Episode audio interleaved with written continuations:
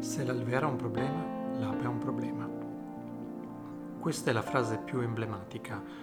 per riassumere i contenuti preziosi che Liana Leotta ci ha regalato nella prima puntata del nostro podcast. Io non vivo questo podcast proprio come un podcast, semplicemente come un podcast. Lo vivo come un viaggio, un viaggio diviso in tappe, complessivamente alla fine faremo sei tappe ed in ognuna di queste tappe noi incontreremo persone, persone che ci racconteranno da punti di vista inediti ed inaspettati il mondo della sostenibilità. Io sono Jacopo Boschini e questo è SOS, un podcast sostenibile.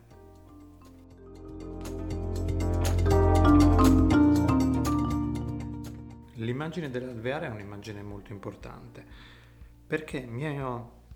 ha aiutato a ragionare sul fatto che per parlare di sostenibilità è fondamentale parlare di ambiente. Ambiente è una di quelle parole che quando la sento ho una sensazione di parola di plastica, come qualcosa di cui ci riempiamo la bocca da tanto tempo, una parola spesso abusata. E quindi quando ho queste sensazioni qua, di queste parole un po' vecchie, un po' polverose, un po' pesanti, avverto sempre la necessità di andare un po' a riscoprirle, a tornare ad indagare su quello che significano veramente. E come per me è consuetudine, la prima azione da fare è quella di prendere il dizionario etimologico e riscoprirne il senso primario. Ambiente viene dal verbo latino ambire, che significa fondamentalmente andare intorno, circondare. Quindi l'ambiente è tutto quello che ci circonda. Ecco, questo tutto quello che ci circonda è un passaggio fondamentale, perché significa che circonda tutti noi, al di là dei ruoli che ricopriamo nella vita, che si faccia il regista, il drammaturgo, che si faccia il commesso, l'imprenditore, poco importa. L'ambiente è tutto quello che ci circonda e questo già basterebbe un po' a comprendere che è stupido fregarsene dell'ambiente o sottovalutare l'ambiente, perché se è tutto quello che ci circonda è anche tutto quello in cui noi siamo immersi. Noi l'ambiente non solo lo viviamo, noi ci immergiamo nell'ambiente, respiriamo l'ambiente, usiamo l'ambiente. La relazione che noi abbiamo con l'ambiente è una relazione di natura immersiva.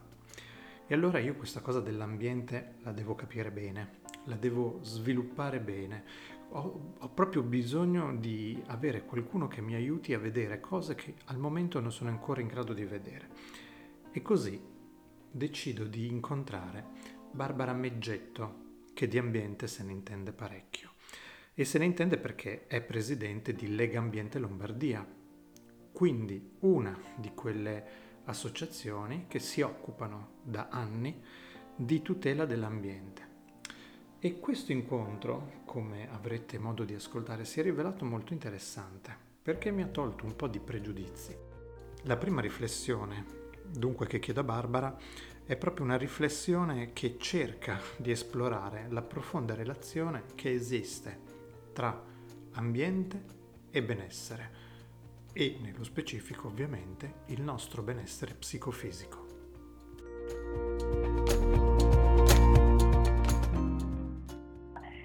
Sai, in Legamenti non ci siamo mai posti il problema di occuparci solo, tra virgolette, solo di ambiente, eh, ma eh, alla fine ci siamo sempre preoccupati di calare tutti noi in questo ambiente, perché il, altrimenti entriamo nella conservazione della natura, entriamo in altri ambiti che sono assolutamente fondamentali, come quello della, della biodiversità o davvero eh, del, dell'ambiente naturale. Eh, però noi viviamo tutti i giorni in un altro tipo di, di ambiente. Allora eh, il confine, cioè come possiamo recuperare questo, questo disagio che c'è tra l'aver eh, insomma, mortificato il nostro ambiente, quello che, ciò che ci circonda, eh, ma l'abbiamo mortificato mm, e, non capendo che mortificavamo noi stessi, perché noi in questo ambiente ci viviamo e se vogliamo stare bene vuol dire che quello che ci circonda deve essere eh, sano, deve essere pulito, deve essere bello, perché sono concetti che poi sleghiamo uno dall'altro, ma alla fine eh, il nostro benessere è fatto di tante, di tante parti, anche di bellezza. Eh, e quindi insomma l'idea di, di, un benessere complessivo, mettiamola così, cioè di vedere eh, le cose a tutto tondo, quindi non fermarci solo al risanamento appunto delle acque, alla bonifica, insomma noi siamo abituati a, a trattare anche dei temi che sono ovviamente pesanti, di per sé sono pesanti, sono quelle che io chiamo quelle macerie che abbiamo lasciato del passato e che oggi dobbiamo, dobbiamo insomma, in qualche modo affrontare perché, eh, perché, le vediamo prima di tutto, le riconosciamo, le riconoscono anche quei cittadini che fino a prima eh, sembrava che non, fossero interessati in qualche modo, in realtà oggi la sensibilità è molto aumentata, eh, però non possiamo risanare, per risanare un fiume bisogna che qualcuno si accorga che esista, bisogna che sappia che c'è un, un benessere, che c'è una natura intorno che se noi andiamo a fare una passeggiata lungo un fiume, eh, beh, forse è molto meglio che eh, farla in una strada questa passeggiata eh, e, e, che quindi, insomma, come dire, questo ambiente che ci ingloba è eh, bello da tanti punti di vista perché è sano, è risanato, ha una bella vegetazione rigogliosa e perché ci dà un, una sensazione di pace, di tranquillità, di energia, di forza che possiamo poi trasmettere anche in altri, in altri ambienti. Quindi insomma eh, davvero un legame profondo eh, tra dire, l'ambiente, un ambiente che quasi è un po' astratto e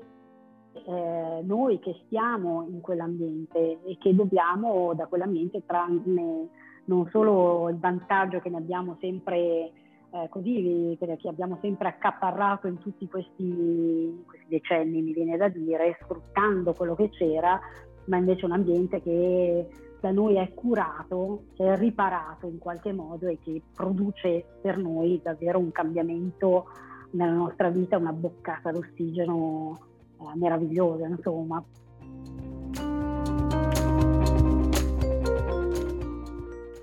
Tutto ciò è molto curioso, perché sembra che ci siano alcune cose ovvie che sfuggono completamente alla nostra attenzione. Barbara tutto sommato conferma quello che è chiaro, che mi è chiaro e che dovrebbe essere chiaro a tutti noi, cioè di questa relazione immersiva che noi abbiamo con l'ambiente. Eppure Barbara ci dice che non sempre noi ci accorgiamo di quello che ci sta intorno, che non vediamo la decadenza e i danni che riusciamo a generare al contesto nel quale noi viviamo eh, e nel contesto nel quale noi agiamo.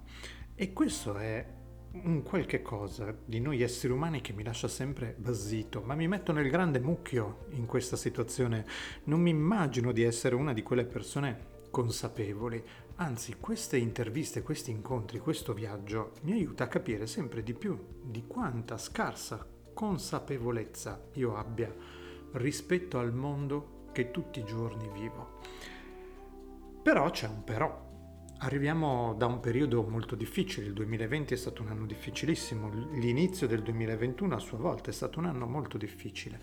e eh, con l'ambiente abbiamo avuto un rapporto diverso rispetto al passato, perché se prima l'ambiente esterno era quel luogo dove noi potevamo andare, dove potevamo agire, dove potevamo respirare e svagarci, per alcuni periodi di questi ultimi due anni, di quest'ultimo anno e mezzo, in realtà l'ambiente esterno è stato a noi inaccessibile. E si è verificato il contrario. Il luogo aperto per eccellenza è stato inaccessibile e il luogo chiuso, la casa, è diventato il luogo accessibile dove noi dovevamo stare. E allora chiedo a Barbara se questo capovolgimento del mondo ha generato nelle persone una sensibilità diversa rispetto alle relazioni che ha con l'esterno.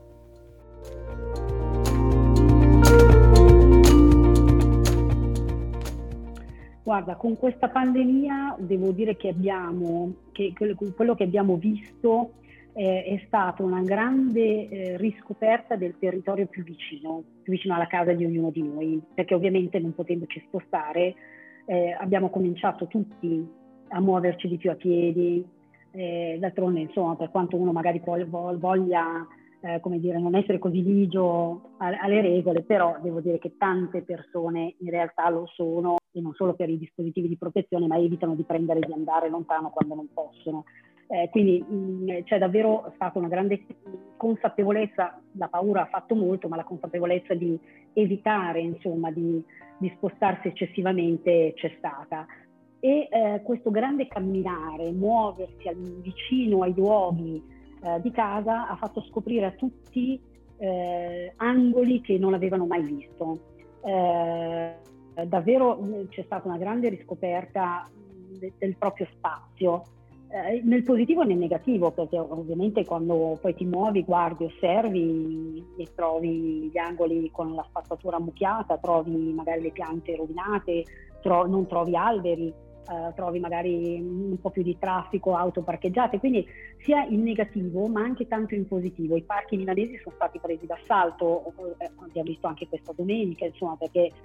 eh, uscire eh, ovviamente con i negozi chiusi e anche per non stare tutti negli stessi luoghi vuol dire insomma, andare anche eh, nel luogo naturale più vicino a casa tua per prendere davvero quella boccata di ossigeno di cui si, si parlava. Allora,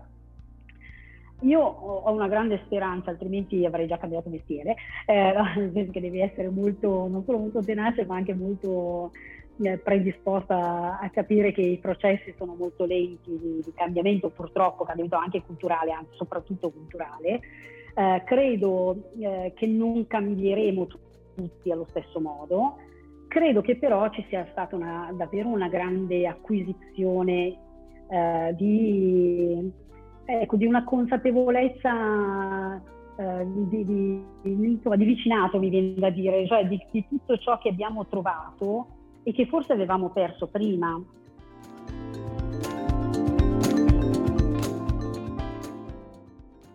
Tutto molto chiaro, qualcosa sta cambiando, finalmente qualcosa sta cambiando. Anni di lavoro però mi hanno insegnato che eh, un cambiamento senza consapevolezza serve a poco, nel senso che poi si rischia di perdere il cambiamento stesso o di non comprenderne gli effetti, le potenzialità e a volte anche i rischi. Quindi è necessario che ci sia una grande consapevolezza. Le persone probabilmente, soprattutto nelle grandi città, hanno riscoperto l'ambiente esterno come spazio, come polmone verde, come luogo non solo del corpo, ma a questo punto anche luogo dell'anima, dove poter uscire, rincontrarsi, prendere una boccata d'aria che ha un valore metaforico, oltre che essere un'azione fisica per noi fondamentale. Però per generare questa consapevolezza bisogna passare a un'altra parola, una parola molto importante che io amo molto, che è partecipazione. I processi partecipati sono dei processi in cui si mira un risultato, ma per arrivare a quel risultato lì si cerca di coinvolgere il più ampio numero di persone. Questo è alla base di un principio molto molto semplice, che se io ho partecipato a un processo, quando giungerò al risultato prestabilito, sentirò quel risultato mio.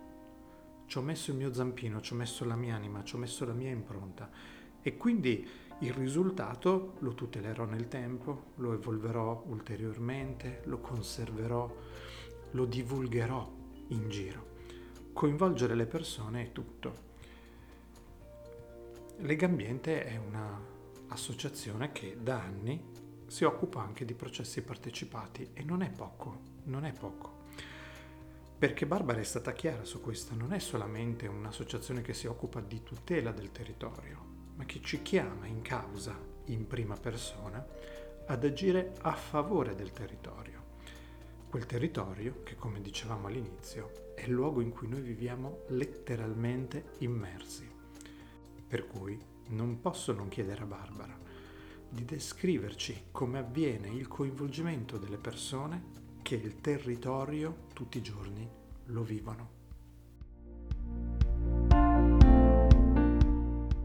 Chi ha fondato Legambiente 42 anni fa ormai eh, aveva a posto tre capisaldi, l'ambientalismo scientifico, quindi la verifica dei dati, eh, quindi dire, non soltanto le sensazioni, ma cioè, andiamo a fondo, poi il dato eh, capiamo come, come metterlo a terra, come capire come, come quel dato scientifico si sposa con il territorio. La territorialità, e quindi noi siamo un'associazione che è diffusa sul territorio, in Lombardia abbiamo 85 circoli territoriali, sezioni diciamo così, che operano anche a Como, c'è un, c'è un bel circolo, eh, e quindi sono mh, dei presidi fatti da volontari che si occupano dire, del proprio comune, della propria zona, eh, che sollevano problematiche, che ci aiutano anche a capire co- cosa c'è nel territorio e dove insomma eh, bisogna agire con tempestività. E poi le alleanze, come dire, il mondo non lo cambiamo da soli, eh, se ci troviamo insieme, creiamo alleanze con gli altri su, su tante cose diverse, beh, forse riusciamo ad avere un risultato migliore in tempi più, più rapidi. E in questo avere una base territoriale aiuta tantissimo perché i nostri circoli sul territorio sono quelli che vanno partendo dai loro soci, ma i loro soci poi con gli amici, con, insomma c'è anche un passaparola e un rapporto di conoscenza così eh, stretto che ancora ha un senso profondo che non solo io considero una ricchezza straordinaria, perché vuol dire che tu hai delle persone fisiche in carne e ossa, ti devi confrontare, non è solamente un botta e risposta eh, da tastiera, ma devi guardare in faccia l'interlocutore, devi insomma in qualche modo eh, entrare in empatia, capire che cosa, qual è, qual è l'ostacolo che, eh, che, non riesci a superare per entrare in comunicazione e quindi a, a trasmettere il tuo messaggio in modo eh, così puntuale perché per attirare l'attenzione e insomma in qualche modo attirarlo verso le, l'obiettivo della transizione ecologica, di cambiare comportamento, stile di vita. Quindi è una grande sfida, in questo davvero il territorio aiuta tantissimo perché è un moltiplicatore di una comunicazione magari centrale dalla sede regionale e poi però è una battaglia, è una battaglia per essere sempre sul fronte giusto e,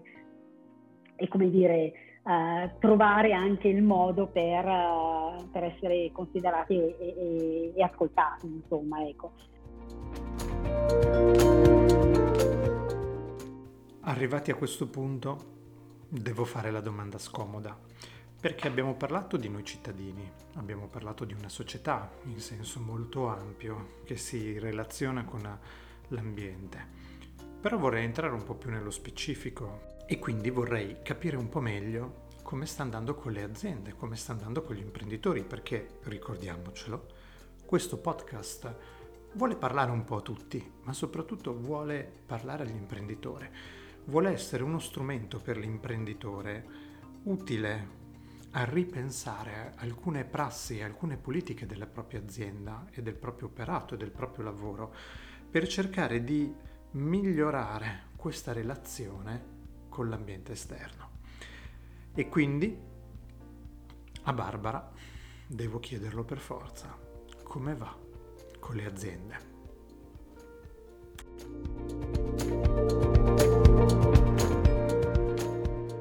C'è una grande consapevolezza anche da parte delle aziende. Allora, sì, la fatica è data dal fatto che devi un po' imparare a riconoscere anche chi metto così, insomma, si dà una pennellata di verde per uh, stare in un contesto perché sa che gli è utile, eh, parliamoci chiaro. Però devo dirti che noi incontriamo davvero tante aziende che sono, eh, sono convinte, sono davvero convinte che possono cambiare la situazione.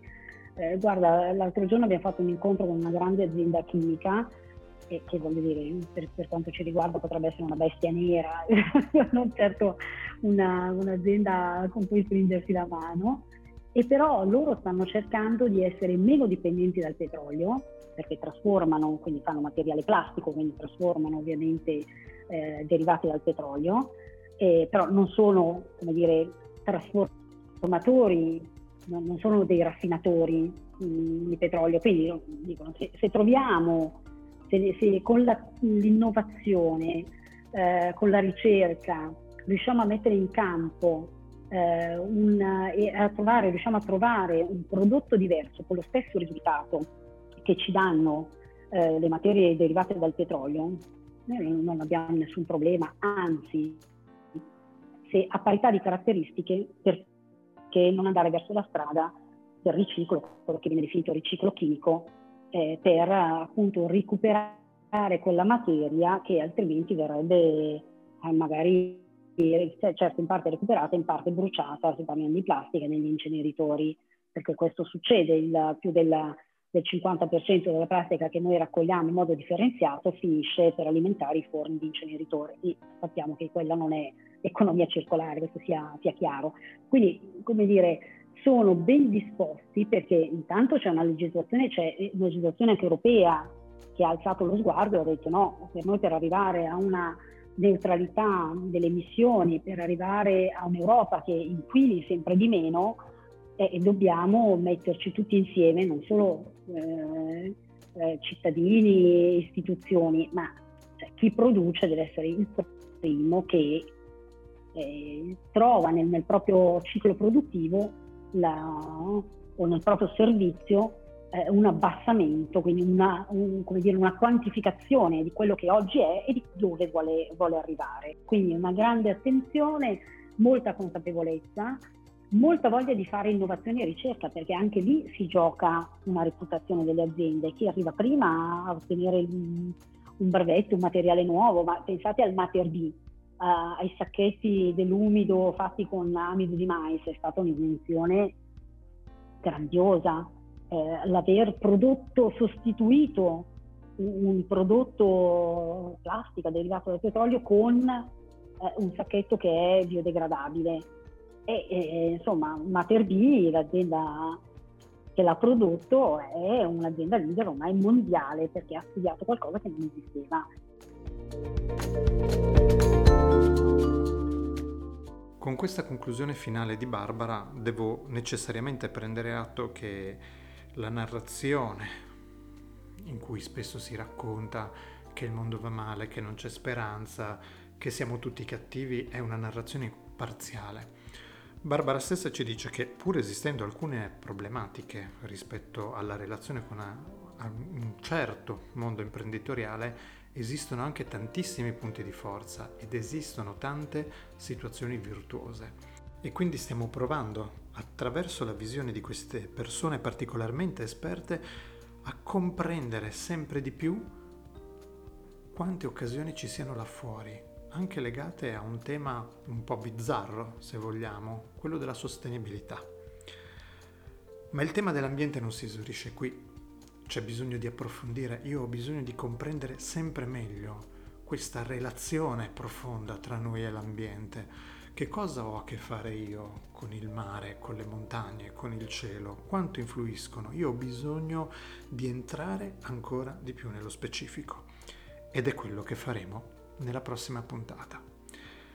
Nel frattempo vi saluto, vi ricordo che io sono Jacopo Boschini e questo è SOS, un podcast sulla sostenibilità realizzato dalla Camera di Commercio di Comolecco in continuità con le attività del progetto Smart. Tutti gli approfondimenti sul sito www.progettosmart.com.